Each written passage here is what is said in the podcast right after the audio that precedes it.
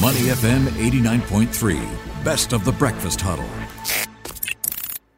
Why it matters on Money FM 89.3. Money FM 89.3. Good morning. It's the Breakfast Huddle. Bharati Jagdish, finance presenter Ryan Huang, and Adrian Abraham sitting in for Elliot Danker. You might be wondering, where he is right now? Well, he's celebrating his wedding anniversary. So, congratulations, Mr. Danker. Now, coming up on why it matters, if there's one thing we learned, it's the fact that the use of technology has intensified during the last few years, especially in 2020, where most of our lives have been swept online. According to some estimates, the internet has reached 59% of the world's population. This also means that various brands and businesses have switched to social media to keep up with the change.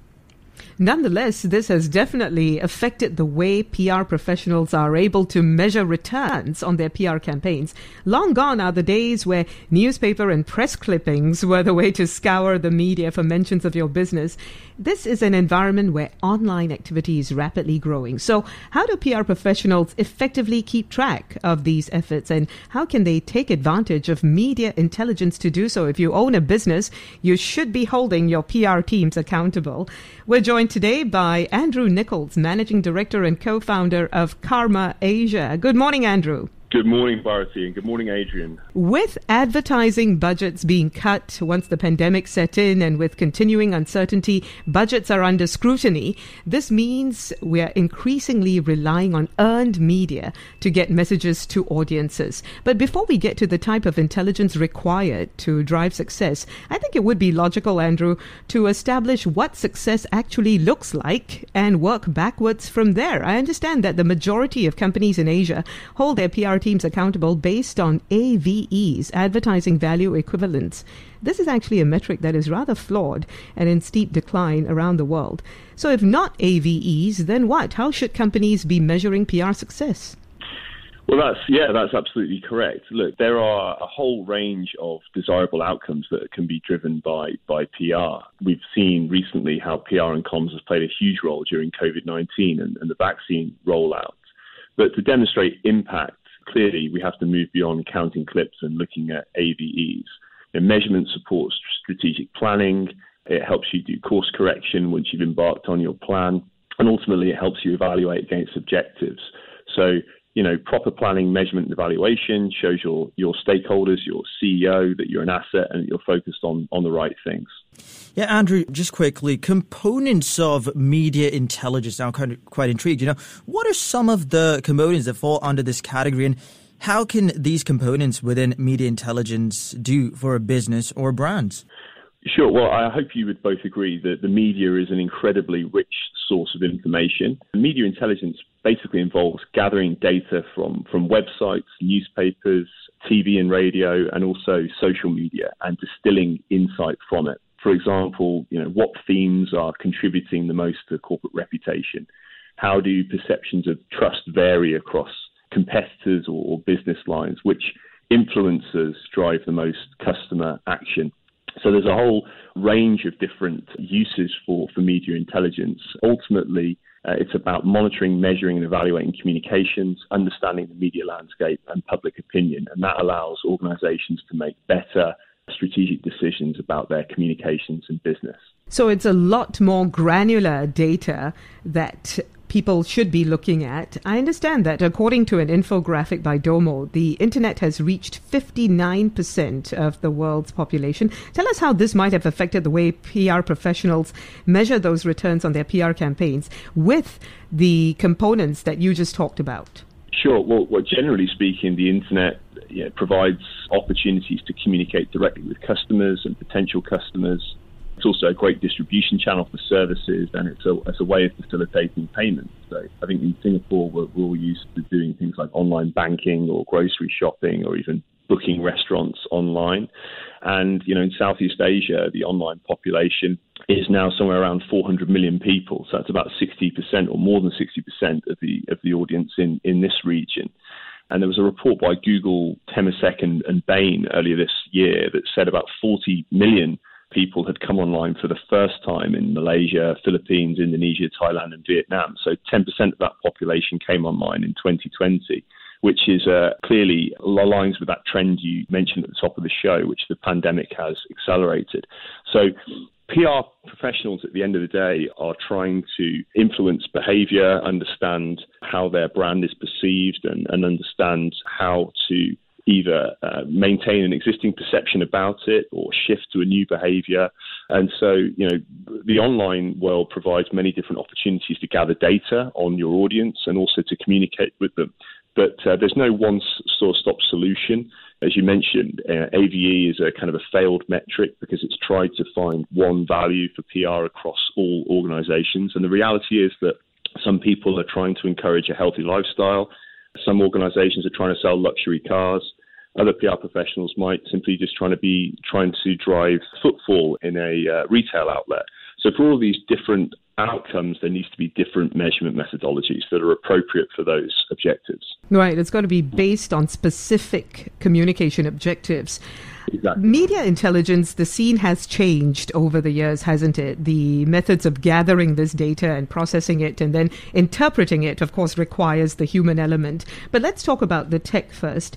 I understand that AI is increasingly being used in media intelligence as well. Tell us more about that and how else this process has transformed. That's absolutely correct. Yeah, I think there's been a broad trend over the last few years, which has certainly accelerated through COVID towards digitization and, and data driven decision making. Finance teams using things like Xero, sales and marketing teams using something like HubSpot, for example. Now, in PR, there's also been a huge amount of software as a uh, service solutions hitting the market, and I'm extremely excited about what artificial intelligence can do particularly with things like natural language processing and, and understanding sentiment.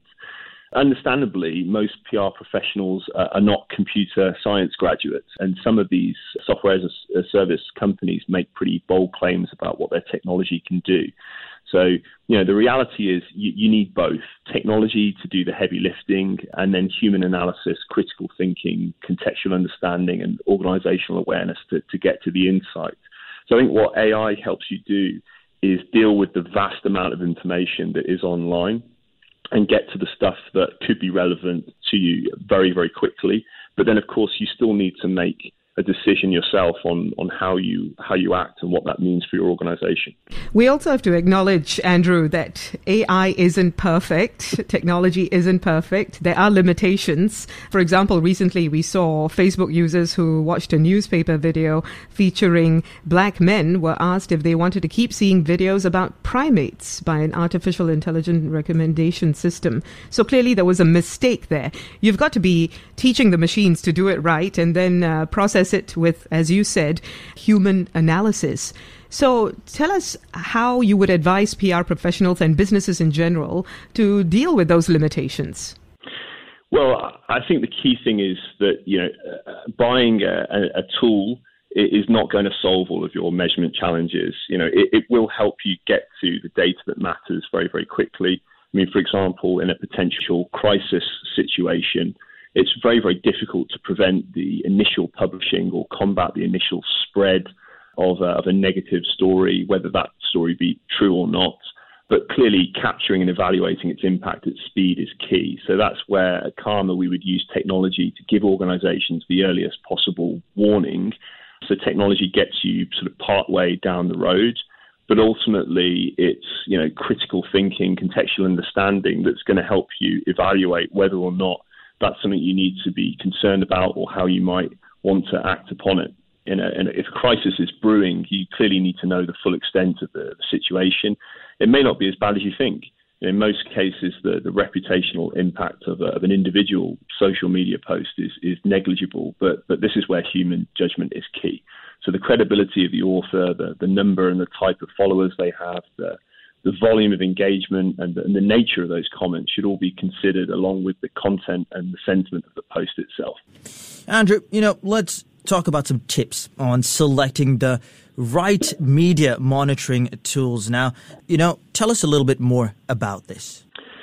Sure. Well, one of the, the primary applications of, of media intelligence is it helps you monitor and, and manage your reputation. Uh, Jeff Bezos has, has described reputation as being what people say about you when you're not in the room. Now, in the case of, a, of an enterprise like Amazon, the, you know, the room is, is the media and social media. And being able to effectively monitor your brand and benchmark against other organizations, that's a game changer for managing reputation in a world where you know, communications is, is a global landscape. So, you know, building awareness, managing reputation, that's a key focus for, for PR teams. Reputation plays an important role in attracting employees, investors, opportunities for business partnerships, and companies with strong reputations attract customers and can charge higher prices for their products because we're far more likely to, to buy products from organizations we've heard of and more likely to pay higher prices for, for brands we, we trust to deliver on their promises. Uh, conversely, we assume that unknown brands have less to lose by producing a subpar product and we expect them to be priced lower than established brands. Consumers buy things without perfect information all the time. You know, for example, if you're buying a television, most people that buy a TV, they lack the electrical engineering knowledge to make truly objective judgment about one TV over another. So how do you mitigate that? You know, you read reviews, you, you talk to your friends, and you look for brands that you know and trust. So reputation is uh, is a vital factor. The challenge that communications teams face in today's world is that the pace and the vast size of the media landscape, it becomes very difficult to certainly from a manual perspective, you know, try to sort of keep track of all the different places online that your reputation could be potentially tested. So using technology is really a way of, of doing the heavy lifting on that process. It's speeding up the information gathering, where your brand is being talked about, sorting that data into something that is structured so that you can then do the human analysis on top of it. So, CARMA, we believe it's that kind of combination of smart technology and smart people that provides the uh, strongest solutions. Let's talk about the future. We've seen rapid changes in the last one and a half years as to how PR professionals have had to process and also to earn coverage for the various organizations that they represent. What do you expect to happen in the next two years or two to five years? I wish I, I wish I had a crystal ball, but I, I think if you just look at the rate of change that's happening in the media landscape all the time, there seems to be a new app or a new social platform that's the kind of platform du jour. And I think that's probably going to continue. People are going to continue to move from, from one social platform to, to another. And the, the way that you engage with these platforms will probably evolve. But I think fundamentally, what drives human behavior hasn't changed very much at all in since the start of civilization, really. And the PR person's job is not to get distracted by what the latest platform is, but to get the right messages to the right people at the right time. So obviously, having technology is an advantage. Being able to get the cut through you need, being able to use it as a as a rich pool of, of research information, as I as I mentioned earlier on. But ultimately, you've still got to have a good product. You've got to have the right leadership strategy, the core of your business. You've got to have the right ethical framework and got to be doing things that, that people want to consume. So I think all of that remains true today as it was before. But nowadays, of course, there are just more places that your brand could be put at risk. But clearly, one outcome of the digital revolution has been to give the public at large greater opportunity to hold organizations and institutions to account. So you know, bad actors are now far more likely to have their transgressions published and openly debated. Now, of course, a story doesn't necessarily need to be true to gain traction. The, to paraphrase a famous adage, fake news gets halfway around the world before the truth has got its boots on. So th- these dynamics present clear challenges for managing corporate reputation. But of course, you know, the online world comes with huge opportunities as well. Yes, indeed, it does. And of course, while augmenting technology and the use of technology in public relations and media intelligence, PR professionals also have to look into augmenting their own skills when it comes to analysis, interpretation, and judgment at the end of the day. Thank you very much, Andrew. Andrew Nicholls, Managing Director and co founder of CARMA Asia, a global media intelligence organization that helps clients monitor and analyze communications, understand reputation, and the media landscape. Thanks for joining us on Money FM 89.3. To listen to more great interviews, download our podcasts at moneyfm893.sg or download our audio app. That's A W E D I O. Available on Google Play or the App Store.